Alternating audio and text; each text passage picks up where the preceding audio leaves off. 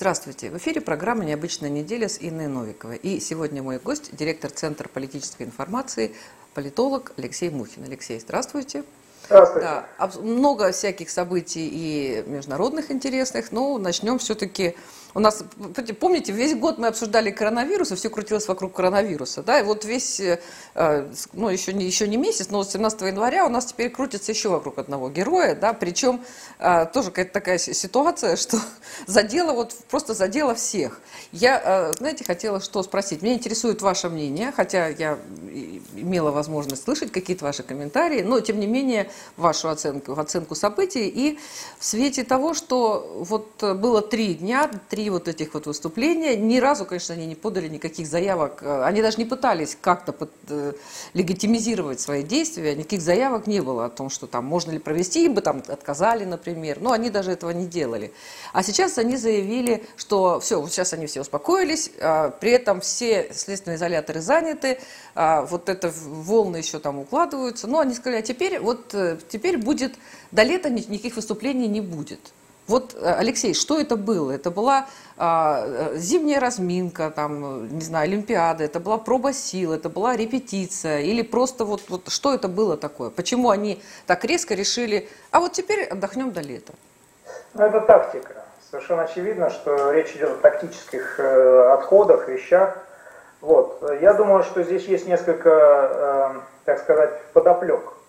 Одна подоплека – это, конечно, финансовая. Дело в том, что Алексей Навальный получает за организацию протестных мероприятий, которые призваны дестабилизировать политическую систему, вполне себе ощутимые финансовые вливания. Эти финансовые вливания делятся на внешние и, возможно, внутренние. Подозревают, что существуют какие-то внутренние группы, которые заинтересованы в том, чтобы политическая ситуация в стране была дестабилизирована. Ну, здесь, конечно, больше конспирологических предположений. А вот что касается внешних вливаний, там-то все понятно.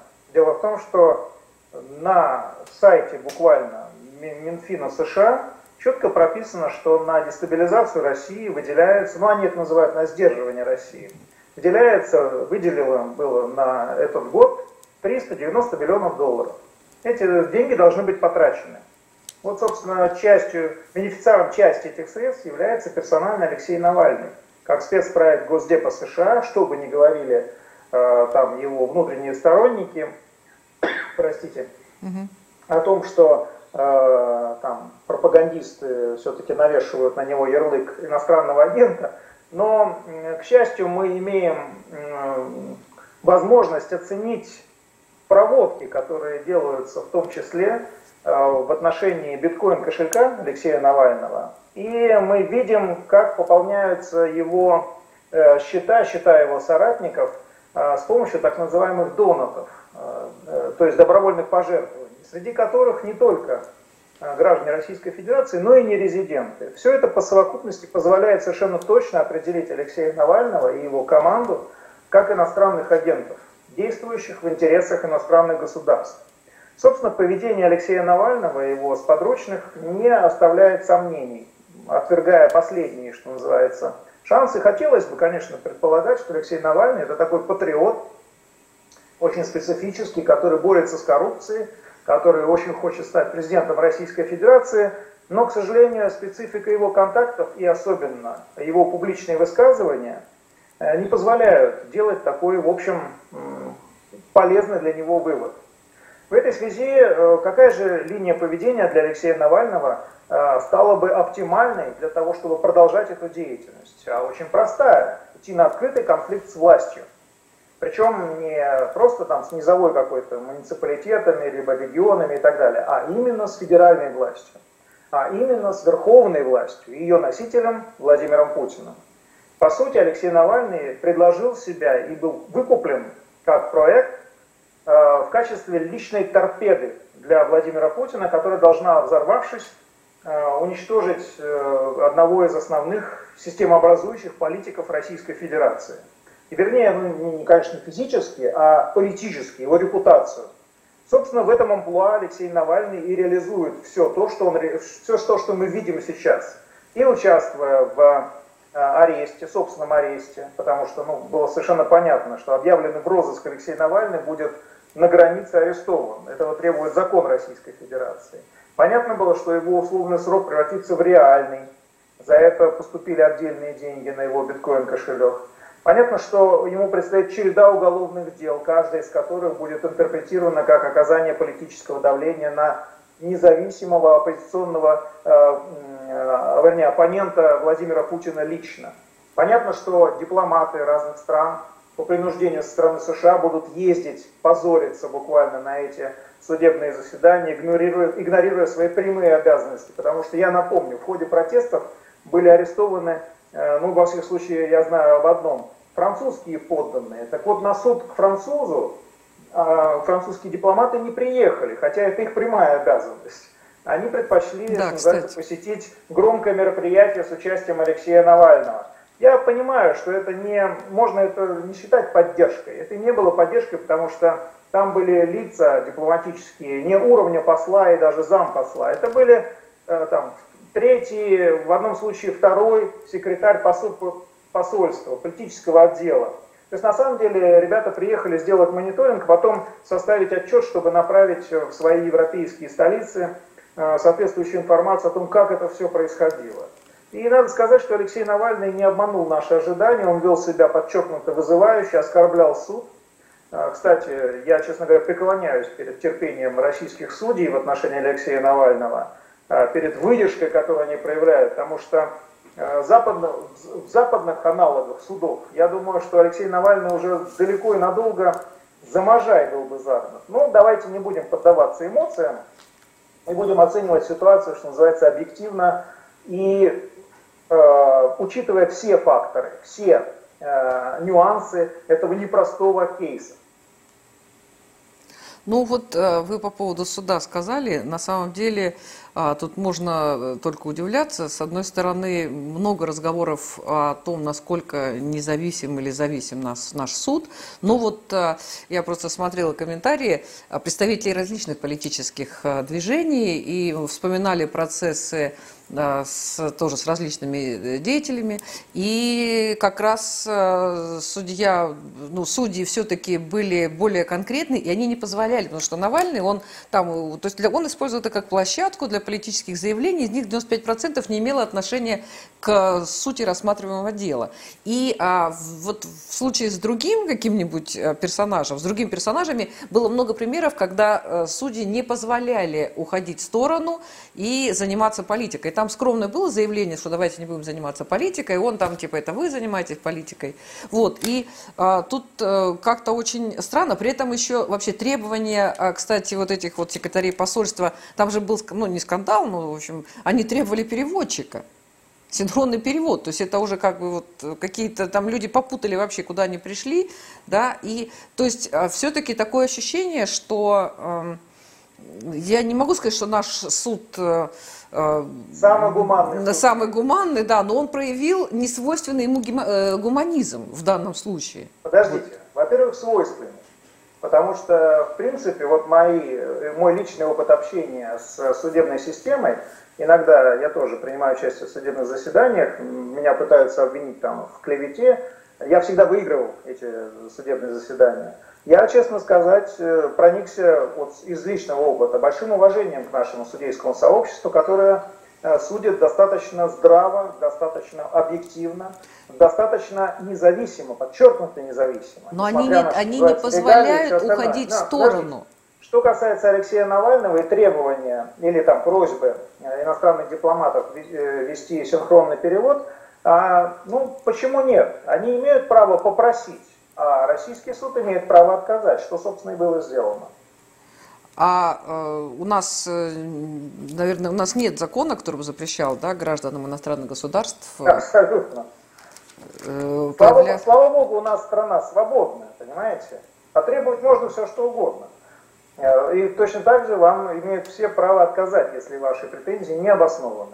Что, собственно, и было сделано. Мне, кстати, вот на самом деле эта практика очень нравится. Мы должны не поддаваться эмоциям, потому что именно на эмоции верховная власть, судебная власть, правоохранители сейчас пытаются вывести вот эти группы которые оперируют исключительно понятиями хейтерства, то есть ненависти, разжигания ненависти, доведения ее до невообразимо высокого градуса, когда люди теряют человеческий облик. Собственно, мне кажется, что вот на этом фоне Алексей Навальный, который участвовал и продолжает участвовать в судебном заседании относительно оскорбления ветерана, он потерял человеческий облик, он регулярно его теряет. И мне кажется, это весьма показательным. Я, кстати, за то, чтобы представители западного сообщества, дипломаты, посещали подобного рода заседания, судебные заседания, с участием Алексея Навального. Они должны увидеть, кого они защищают, за кого они подписываются. Вот... Этот человек, на мой взгляд, является серьезным репутационным обременением для руководства тех стран, которые за него сейчас вступаются. И им еще с этим жить, на самом деле. Может быть, но вот я вспоминаю разговор с Марией Захаровой, да, когда она говорила о том, что они, ну понятно, что они регулярно общаются и с руководителями, и с известными журналистами иностранных СМИ, и самые уважаемые журналисты иностранных СМИ регулярно, совершенно бессовестным образом передергивают все комментарии, которые они получают от МИДа. Просто передергивают в свою пользу и не считаясь ни с какими законами этики, журналистики, совести и так далее. Но знаете, наш МИД продолжает с ними работать. И... Вы знаете, я сам регулярно встречаюсь с подобного рода практикой. Да, иностранные средства массовой информации, пользуясь трудностями перевода, очень часто переиначивают слова, вводя в них свой собственный контекст, который на самом деле не подразумевался у того, у кого брали интервью. Я часто это вижу. Но, если честно, вот я, например, работаю с теми средствами массовой информации иностранными, которые уважают меня как спикера и стараются довольно точно проводить перевод интервью, которые они у меня берут. Если я хоть раз замечаю, что кто-то был перевран, что называется, то я просто прекращаю общение с этим средством массовой информации. Поэтому, к сожалению, да, я понимаю, что Мария Захарова находится в том положении, что отказать-то она не может. Но на самом деле существует же очень простой способ для того, чтобы противодействовать подобного рода угрозе. Это называется отказ в аккредитации. Чем, собственно, очень активно пользуются наши американские, французские и украинские коллеги. Отказ один раз соврал, вынесли предупреждение, второй раз соврал. До свидания. Все. Ну вот наш МИД этого не делает, и Мария считает, что надо работать, тем не менее, ну вот на таком сложном фронте. Алексей, такой у меня вопрос, да, по поводу, действительно, это кошелек, эти биткоины, да, когда вообще кто угодно может заплатить, и непонятно, откуда пришли деньги. На самом деле, вот у нас сейчас год выборов, да, и мы понимаем, насколько это важно, и сделано очень много для того, чтобы как-то все-таки ограничить попытки, ну, вот с этими там иноагентами, да, хоть как-то ограничить попытки и финансирования, и активизации их. Ну, насколько можно это сделать законодательным образом? Ну вот биткоин, это очевидно, как бы, с одной стороны, за этими криптовалютами огромное будущее, да, и вот мы там тоже целый проект у нас был, да, пока, но биткоин сложная история, но тем не менее, возможно ли каким-то образом все-таки контролировать вот эти, там, на территории Российской Федерации, как минимум, вот эти вот поступления, да, потому что это не только, вот мы уже не про Навального, да, кроме Навального еще есть, на самом деле, герои, да, которые также, и они и названы иноагентами, да, и кто-то и не назван иноагентами. Да, мы там посмотрели, на самом деле Минюст назвал СМИ иноагентами, там то ли 5, то ли 7 СМИ всего лишь. Хотя мы с вами знаем, что их гораздо больше, и все они там собираются там, за границами нашей Родины обсуждать свои там действия. Вот насколько можно все-таки ограничить вот такие поступления, такое финансирование, такую поддержку людей, которые, очевидно, действуют в ущерб интересам России? Ну, во-первых, криптовалюта и особенность ее генерирования, ее, так сказать, появления, этих криптоденег, это попытка противодействовать тем антиотмывочным законам, которые введены практически во всех странах сейчас. То есть, собственно, есть проблема. Криминальные деньги, в основном во многих странах потоки криминальных денег остановлены, отслеживаются, и так далее.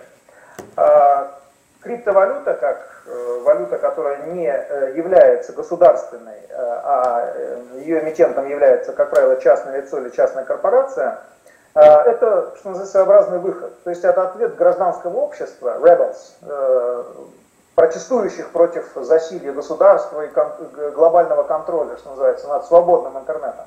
Это ответ свободного интернета, такого, есть такое понятие deep state, да? А это вот deep internet такой, это вот ответ, фактически даркнетовский ответ на попытку контролировать финансовые потоки. И люди, которые склонны к криминальной деятельности, такие как Навальный, часть бизнесменов, они мгновенно оценили преимущество подобного рода валюты, подобного рода финансовых средств. И собственно, они и занимаются тем, что фактически отмывают средства, используя криптовалюты и переводя их в нормальные деньги и так далее.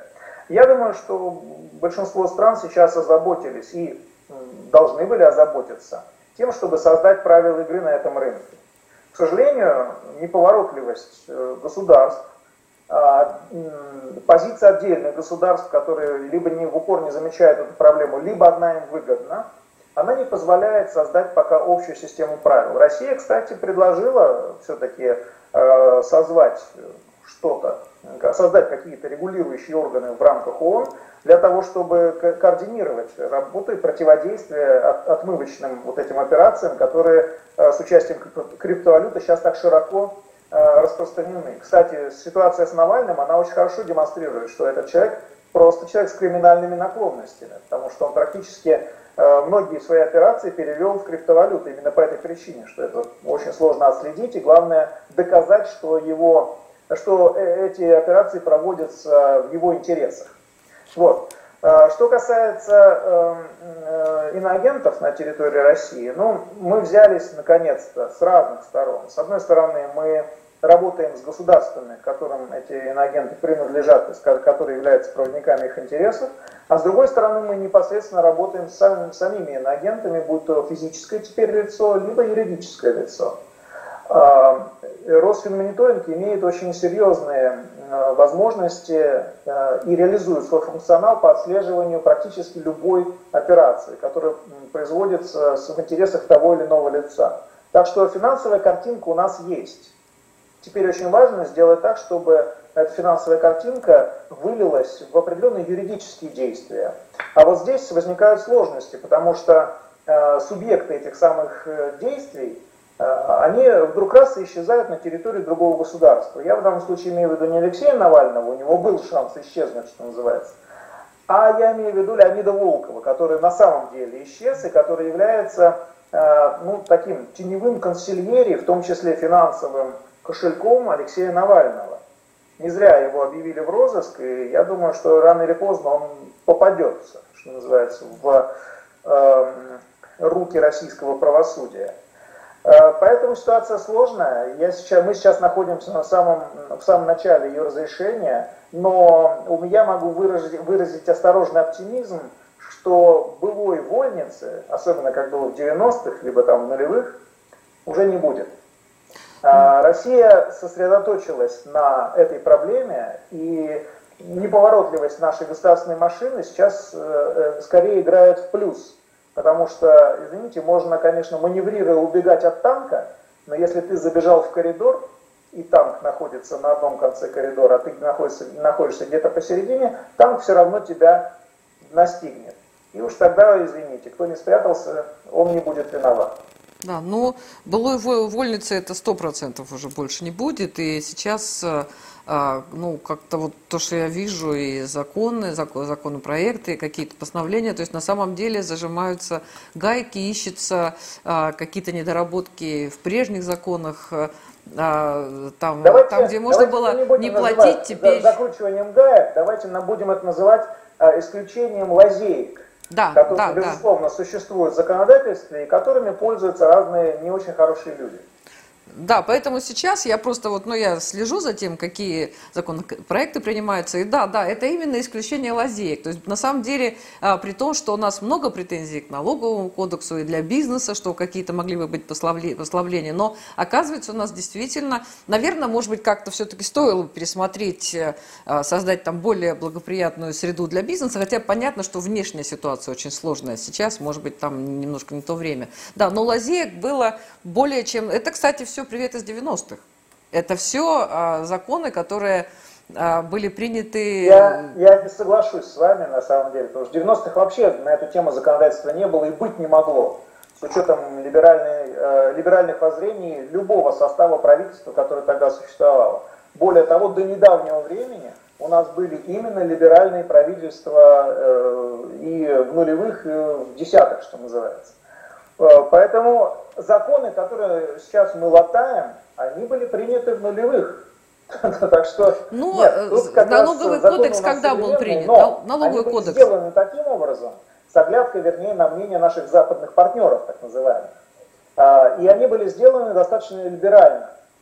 То есть, вообще, специалисты констатируют, что российское законодательство, оно самое мягкое в отношении тех структур и персон, которые осуществляют иноагентские функции. Оно самое мягкое. Даже в тех странах, которые не считаются отнюдь там, я не знаю, демократичными совершенно, либо обладают очень такой серьезной антииноагентской таким началом, базисом, даже там, в принципе, в этом раю либеральном, там, в Британии, в США, там драконовские законы на этот счет. Они прекрасно понимают. Именно поэтому они фактически, чуть ли не прямым текстом, нам пытались запретить принимать это законодательство. Но, слава богу, поправки в Конституцию, да и просто здравый смысл, наконец возобладали, и ситуация выправляется. Она еще не выправлена, но выправляется. Так, вопрос по поводу нового, но он уже не новый президент.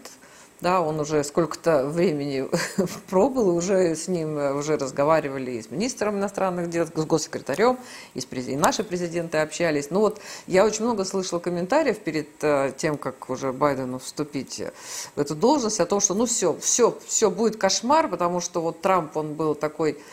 вроде как не антироссийский, он занимался внутренними делами, а Байден теперь все бросит и начнет только вот бороться с Россией. Как вы оцениваете первые шаги, первые встречи, первые переговоры? Потому что вот уже там продлили договор СНВ-3.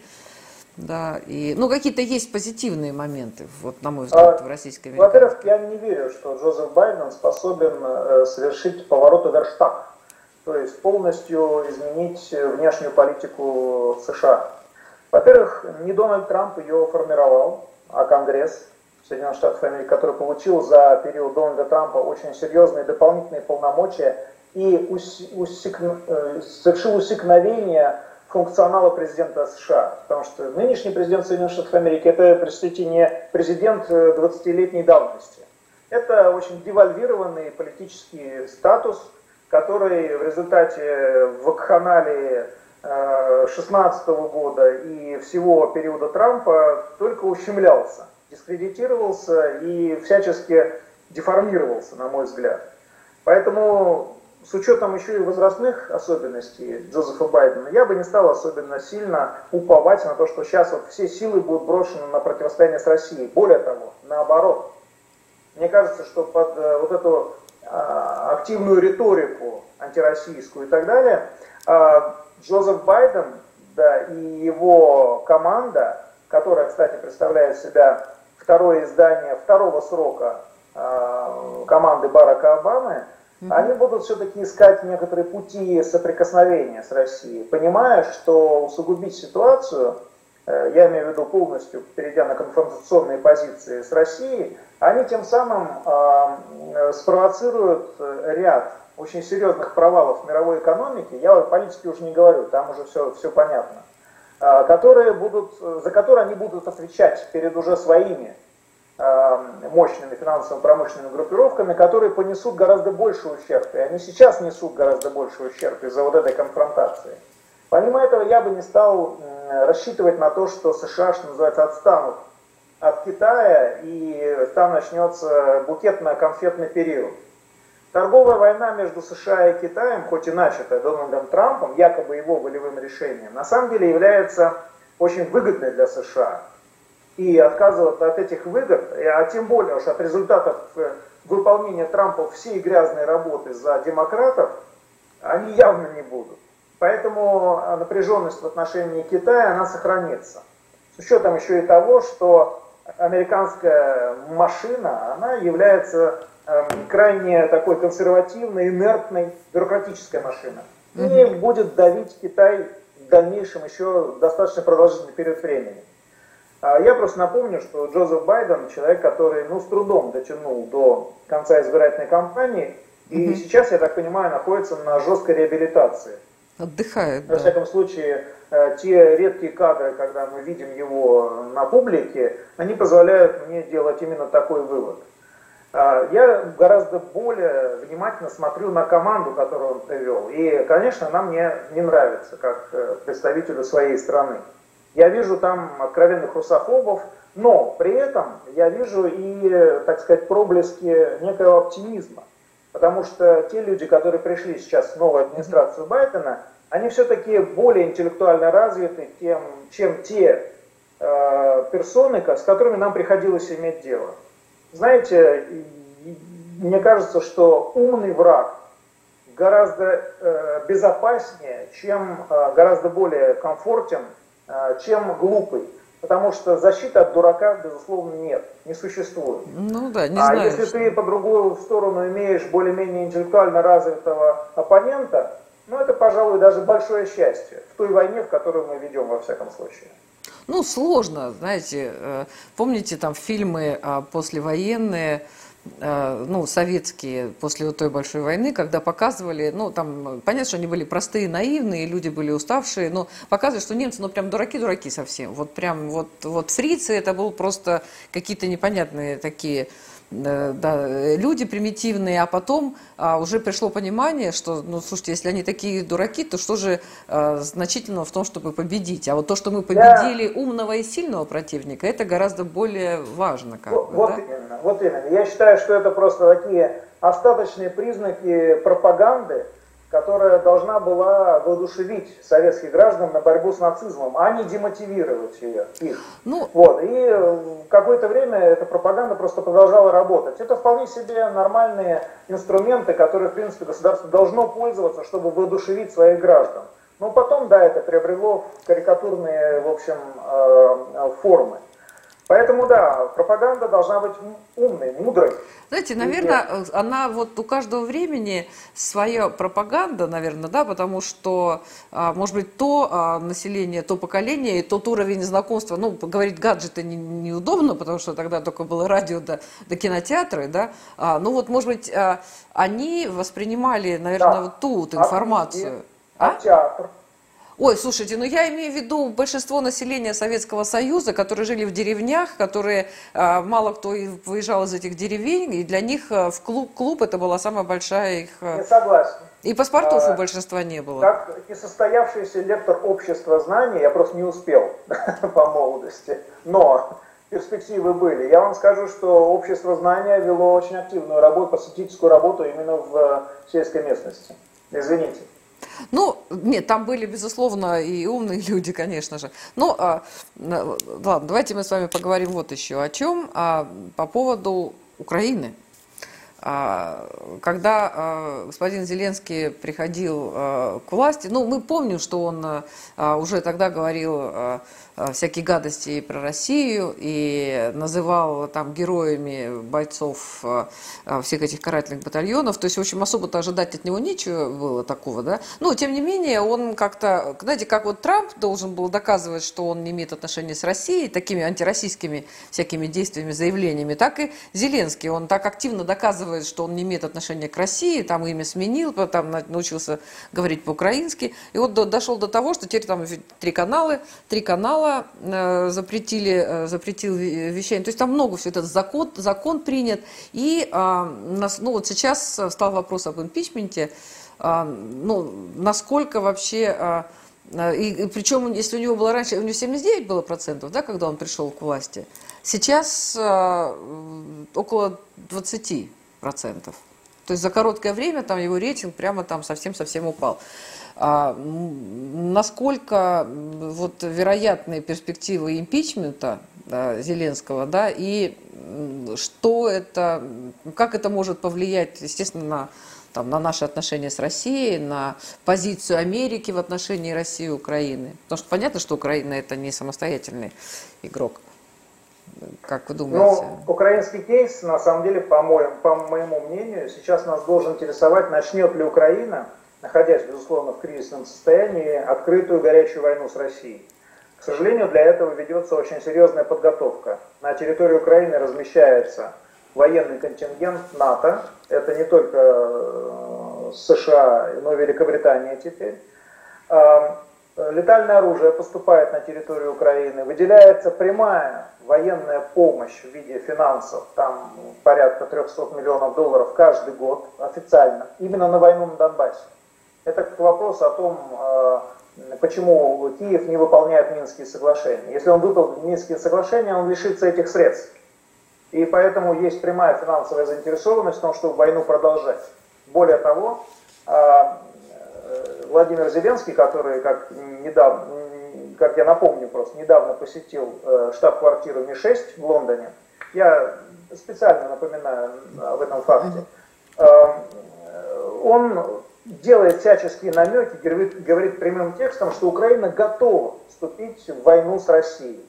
Он, правда, почему-то это интерпретирует как в интересах Европы, но все прекрасно понимают, что Европа не заинтересована в войне с Россией. То есть это навязанная услуга.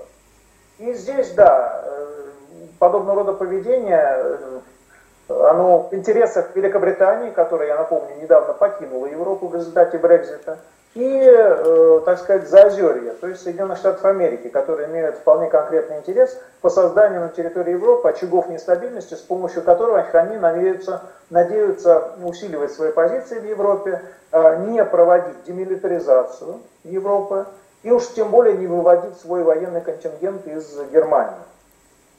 Речь об этом шла, Трамп заикнулся об этом, он даже начал процесс. Но Джозеф Байден одним из первых своих указов остановил этот процесс, и сейчас, я так понимаю, будет включен обратный ход. То есть милитаризация Германии и насыщение американскими и британскими военными будет идти полным ходом. Помимо этого, выстраивание инфраструктуры по границе, по европейской границе России тоже будет продолжено. Для этого выделяются громадные средства. Мы реалисты, мы судим по тому, что называется, что вы можете, а не что вы хотите или либо нам объявляете. Тем более, что у нас уже очень популярной является поговорка о том, что если американец появляется в комнате, где находится русский, американец уже начал обманывать русского. А если он заговорил, значит, он уже это сделал. Вот. К сожалению, это печальная народная мудрость, она имеет место быть, и она очень, на мой взгляд, актуальна в наших нынешних отношениях. Европа в данном случае выступает в качестве пассивной стороны и, конечно, проигрывает по итогам. Что касается Украины, которая как-то обезьяна пытается метаться между красивыми и умными, и, конечно, проигрывает в любом случае, что бы она ни сделала дальше. К сожалению, для Украины у меня плохие новости. Запущены процессы дезинтеграции, и Украина — это первая страна, которую Великобритания и Соединенные Штаты Америки принесут в жертву своим, что называется, богам войны. Потому что таким своеобразным предохранителем от того, чтобы Россия увеличивала свое влияние на западноевропейском части континента, является только война. На данном этапе. Потому что все остальные способы, санкционные, политическое давление и так далее, они уже испробованы, они не дали эффекта. Более того, Россия наращивает свое влияние на европейские страны и с помощью спутника ВИ, и с помощью сирийской кампании, и с помощью своих дешевых энергоносителей, и, главное, с помощью своего дружелюбия, несмотря на попытки вывести нас на нервы и найти доказательства нашей какой-то исключительной агрессивности, культ которой существует в западных странах, этого не происходит. Доброжелательность Владимира Путина на последнем Давосском форуме, она зашкаливала просто. Это была просто мимими какая-то речь, понимаете? мимишная речь, которая обезоружила наших европейских партнеров. Они-то ожидали, что будет повторение Мюнхенской, когда их будут возить лицом по стол. Они даже подготовились, видимо, к этому. Стол, наверное, протерли и так далее. Но этого не произошло. Россия достаточно твердо и достаточно с таким руссо-туристо-обликом морали, она дает понять, что она не будет воевать.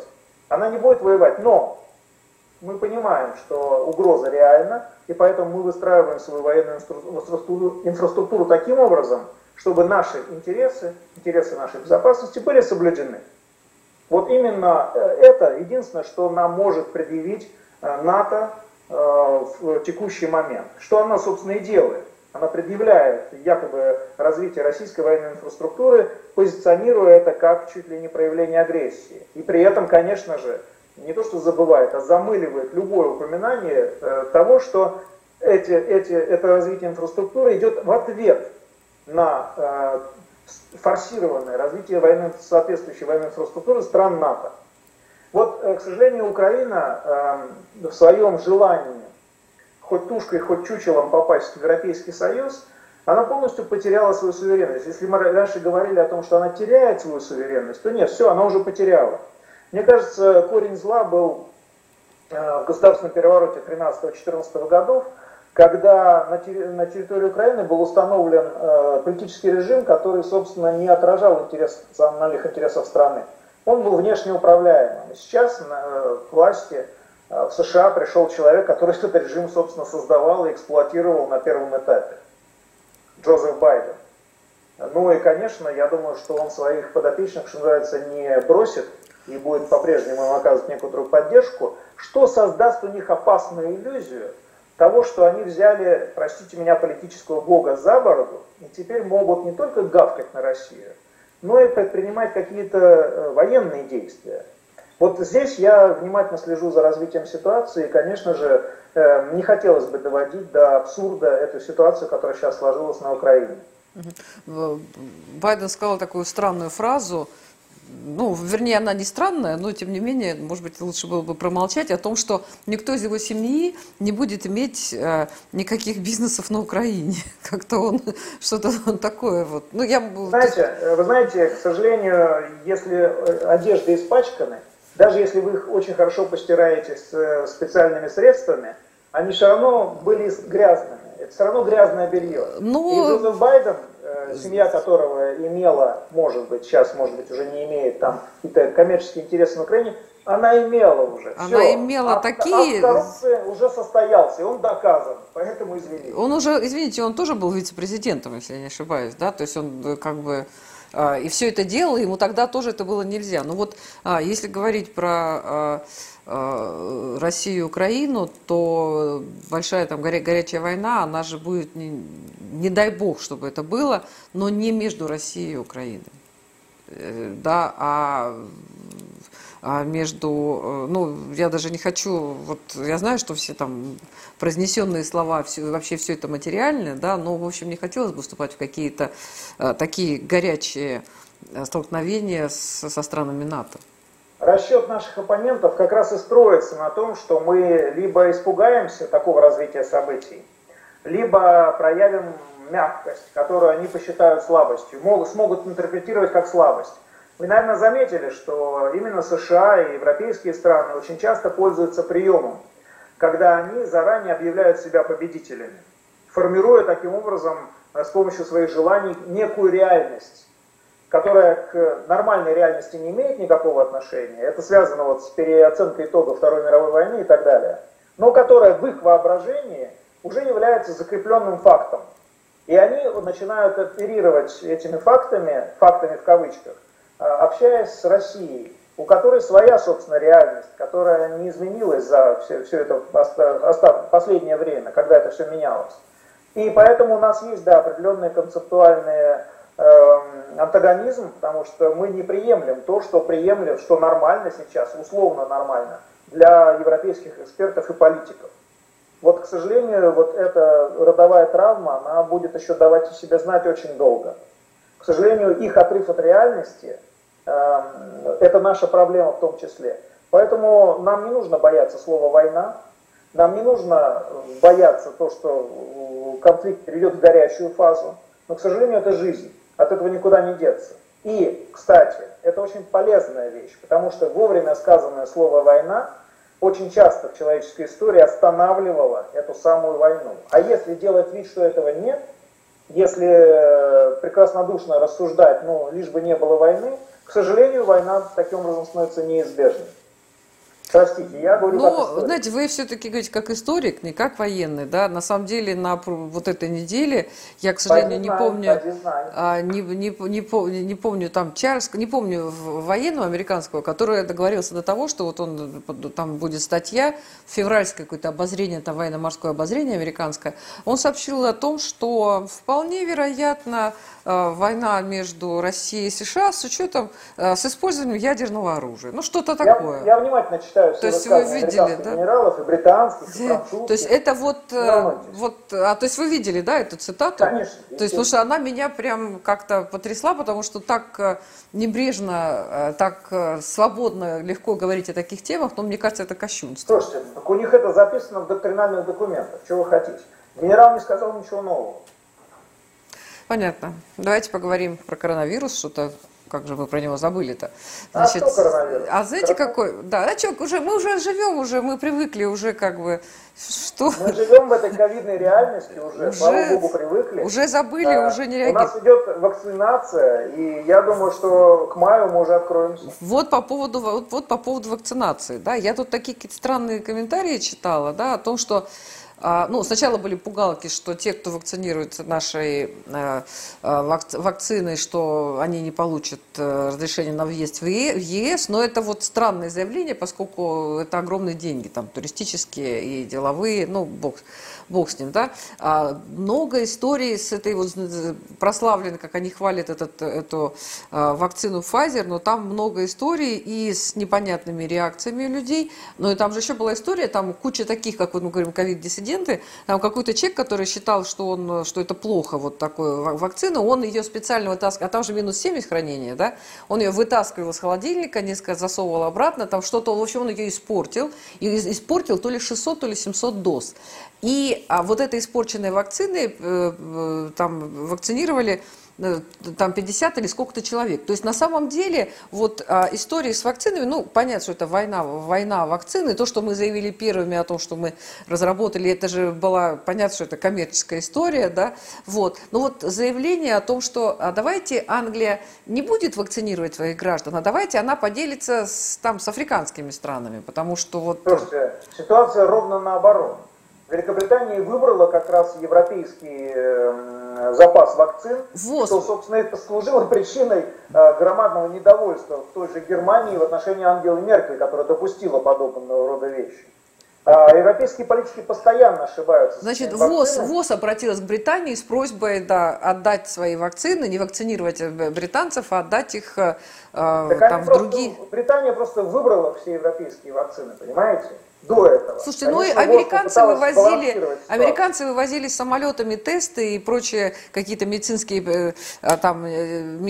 всякие там препараты, когда в Италии, из Италии вывозили, когда там вот весь кошмар был. И там же тоже были страшные обиды на то, что американцы, ну, представляете, в Италию, в которой там хуже всего ситуацию, они увозили, там, самолет предназначен для Италии и Германии, он отправляется в Америку. То есть, ну, слушайте, вот... Но каждая страна, каждый политик показал, что он есть на самом деле в ходе этого ковидного эксперимента. И Россия показала, что она, вполне себе технологически развитая держава, она имеет гуманитарную направленность, а не агрессивную. Поэтому мы, по сути, за этот ковидный период мы разрушили несколько десятков стереотипов, которые существовали в отношении нашей страны. Можно гордиться, в принципе. Ну, может быть, на самом деле, мне тут позвонила приятельница, да, которая живет в Европе, да, и сказала, может ли она прилететь в Россию, и можно ли, чтобы она сделала прививку спутником. Вы знаете, я позвонила по номеру 122, Вакцинный туризм — мне сказали, это можно... то, что мы предложили, да, тоже руководство страны, экспертное сообщество, да, обязательно это нужно делать. Не, я позвонила по номеру. Россия должна помогать. Да, и мне сказали, да, вот такие-то поликлиники, там, ради бога, я говорю, то, что там она не гражданка, никаких проблем, вот такие-то поликлиники, пусть приезжают, и я говорю, что бесплатно, бесплатно. Вот, ну как бы вот эта ситуация... Это называется та самая мягкая сила, о существовании которой мы столько слышали, но никогда не понимали, о чем, собственно, она состоит. Только вот мягкая сила наших западных партнеров состоит преимущество в том, что они разрушают политические системы, чтобы воспользоваться ресурсами той или иной страны, и это называется проявление мягкой силы, то есть не применение оружия. А для России мягкая сила – это гуманитарные акции, которые делает и Минобороны, в том же Сирии и в других странах, когда мы йеменцев, помните, спасали. Вот. Это и действия других органов власти, вполне себе гражданских, которые выправляют ситуацию, несмотря на то, что нас обзывают разным образом, пытаются лепить из нас каких-то моральных уродов. Но, если честно, все становится на свои места. И ковидный период, по сути, этому способствует очень хорошо. Да, ну вот еще такая важная тема, да, у нас тоже много принято различных законов, там, подзаконных актов по поводу клеветы, по поводу какой-то неправильной информации в социальных сетях. Вот с 1 февраля у нас вступила в СМИ новая редакция закона об информации, информационных технологиях, защите информации. И администрации соцсетей, медиахостингов теперь должны выявлять и блокировать запрещенный контент. Причем штрафы огромные для юрлиц, там штрафы 8 миллионов. Вот. И сейчас еще вот ненормативная лексика, тоже там огромные-огромные штрафы. Но на самом деле я вот могу сказать там про наш опыт. Да? У нас был очень большой, когда мы начинали, у нас огромный был форум. У нас был форум на русском, на английском языке, причем там, я даже сейчас не вспомню, какое количество, ну мы были там первые интернет-СМИ тогда были, да, и огромное количество было участников, а потом, когда стали заставлять нас контролировать, ну и понятно, что люди между собой по-разному разговаривали, да, и мы пытались контролировать, и это было все очень сложно, и потом мы в итоге вывели их там, ну, для того, чтобы соблюсти законы, мы вывели их там в какую-то отдельную там зону, чтобы нас за это не штрафовали, короче, погиб этот форум, да, и то же самое с комментариями, то есть мы эти комментарии под статьями постоянно чистим, постоянно, бесконечно, но понятно, что люди пишут все, что хотят, и не всегда прилично, да, и мы чистили, там тоже получали какие-то штрафы, там влепляли нам, и мы тоже эти комментарии вывели там в какой-то отдельный, там, то есть там отдельные, там, как страница, я технологически не очень все это понимаю, ну, короче, теперь к нам претензий нет со стороны Роскомнадзора, да, но только и комментариев стало, ну, я не знаю, в 100 раз меньше, чем было раньше, понимаете, поэтому вот сейчас вот этот новый закон, да, о том, что, ну, я не знаю, как можно контролировать там все эти видеохостинги, все эти комментарии. Там... Вы страдаете, да, отсутствие комментариев? Но, знаете как, если говорить про видеохостинги, да, про тот же YouTube, они оценивают популярность ролика тем, что, то есть сколько комментариев. И вот я вижу, там вот, когда там идет прямой эфир, я же вижу, да, там, а там такое количество бывает комментариев, часто они между собой там общаются, то есть даже с минимумом внимания к тому, что происходит там, какие там с гостем и с ведущим, но там где-то так смотрят, но и чаще всего это действительно... Бывает, часто бывают и оскорбления какие-то, ну, по-разному бывает, да, и просто чистить там 20 тысяч комментариев это невозможно. С другой стороны, по комментариям я, конечно, сразу вижу, особенно когда вот был нам Нагорный Карабах, да, боже мой, это был просто, они вот так вот, они как, я не знаю, там менялись один за другим эти комментарии. Да? И ситуация, что получается, что вот эта дискуссия, мне это не нравится, я вообще не употребляю таких слов, да? Вот. Но я просто понимаю, что вот теперь это все вообще, мы должны будем запрещать и вот эти все комментарии, и все. Ну, давайте так. Ну, я человек, который использует обценную лексику в соцсетях, к сожалению. Ну вот, например, Facebook запрещает это делать. Я не ругаюсь там. Но я, да, реже его посещаю. Что произошло, к примеру, со мной, когда вступил запрет действий? Я просто перестал ругаться. И, честно говоря, чувствую себя гораздо лучше. Вот, пожалуйста, результат. Зрелость, на мой взгляд, состоит в том, что вы не сразу отвергаете то, что предлагается, а пытаясь это осмыслить и изменить, возможно, свою жизнь. Потому что обсценная лексика все-таки это достаточно тяжелый язык, который, с одной стороны, дает выход эмоциям, но эмоции можно же проявлять и по-другому. Возможно, речь идет о высокой гуманитарной миссии, гуманной миссии, что вот эти инициаторы этого запрета, они, возможно, хотят просто сделать вас лучше. Может быть, просто попробовать. Подождите секунду. Через некоторое время, конечно, все вернется на круги своя. Но это, я вижу в этом, во всяком случае, я увидел, извините, мое личное мнение, хороший шанс избавиться от вредной привычки. Почему не воспользоваться? Нет, вот Алексей, смотрите, вы говорите о том, что Facebook запрещает ваши страницы, да, и ваши комментарии, и вы, если вы что-то не так напишете, то вас там, ну, закроют страницу, будут какие-то некие там действия штрафного характера. В данном случае идет речь о том, что если у нас, понимаете как, если у нас наши зрители, слушатели, читатели, да, комментируют, вот они там накомментировали там любой этой ненормативной лексики, наказывают не их, наказывают нас, наказывают видеохостинги, понимаете, а их там 20 тысяч комментариев, и куда я буду бежать-то? Хорошо, я просто подкорректирую то, что я, да, надо именно это было откомментировать. Проблема-то в том, что пока не устоялась судебная практика на этот счет. Я думаю, что подобного рода воздействие Роскомнадзора можно будет легко через некоторое время купировать именно устоявшейся судебной практикой. Да и Роскомнадзор сам, когда встретится с достаточно таким юридически обоснованными претензиями со стороны площадок, подобными вам, он перестанет делать то, что он делает. Сейчас, да, они пользуются этой ситуацией, возможно, для того, чтобы, ну, там, доказать необходимость своего существования и так далее. Я разделяю ваше негодование, потому что, да, хочешь испортить хороший проект, ну, матерись, что называется, в комментариях. И у ребят будут проблемы с Роскомнадзором. Но я полагаю, что достаточно будет написать письмо в адрес руководства Роскомнадзора с целью привлечь внимание к подобного рода проблеме. Для того, чтобы эти ребята, они же тоже не звери, они тоже понимают, о чем идет речь. Возможно, да, есть люди, которые там заинтересованы в вынесении штрафов. Ведь штрафы оспариваются. И вот, например, в том числе и я, когда начисляется штраф, я, да, первым делом смотрю, могу ли я его оспорить. Если я могу, я его оспариваю, с него его снимаю. Это просто такие юридические отношения между государством и гражданином. Поэтому, да, проблема есть. Я не говорю, что ее нет, этой проблемы. Но она тоже решается.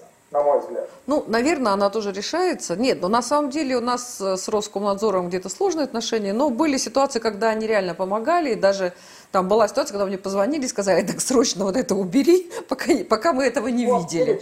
Да, то есть... работают люди. Не-не, они тоже люди, там все это понятно, как бы, да. Ну вот у нас была история, когда у нас был прям большой скандал, ну не скандал, мы там, в общем, разобрались, но была тема для дискуссий, длительных достаточно. Там была новость о том, что женщина поссорилась с мужем и взяла ребенка и пошла, бросилась под поезд. Это была новость, которую написали все. Да, и тут же нам, значит, мы там выясняли, я говорю, ну как это... А вы пока, типа, показали способ самоубийства, что она поссорилась с мужем и вот пошла. Я говорю, так вроде об этом все написали. Вот. И проходит какое-то время, и я смотрю японский фильм, очень интересный. Фильм длится, ну, вернее, он про Японию, он не японский, он там наши журналисты. Он где-то длится, наверное, полчаса, про то, как какой-то там, не знаю, холм в Японии, это такой способ самоубийства, и вот оттуда все вот эти самоубиваются, и как они ботинки оставляют, и масса всего. Ну вот полчаса, на самом деле, хорошо сделан фильм. И я просто, я так прям возмутилась, но все равно мы контактируем же с ними, да, вот, и я, вот вы тогда нам влепили там штраф за то, что мы написали новость, ну, которую... Вы они говорят, грубо говоря. Нет, я говорю, почему такое можно? Они говорят, знаете что, а по телевизору можно, а в интернете нельзя. Обратная сторона медали. Вот. Интернет – территория свободы, это обратная сторона медали. Если хотите, другой конец палки, который вас бьет по лбу, да, когда вы пользуетесь этими свободами. Ну вот, как бы, да, эта тема такая. Ну а как вы вот оцениваете все-таки наши свободы сейчас? Я оцениваю это только в одном ключе. Раз у нас интернет территория свободы, то мы должны в себе развивать самоцензуру в хорошем смысле этого слова. Мы должны действительно фильтровать и очень тщательно, продуманно подходить к контенту, который мы размещаем, либо производим. И только это спасет интернет. Потому что иначе мы рискуем погрузиться в хаос. Информационный, а потом и реальный хаос.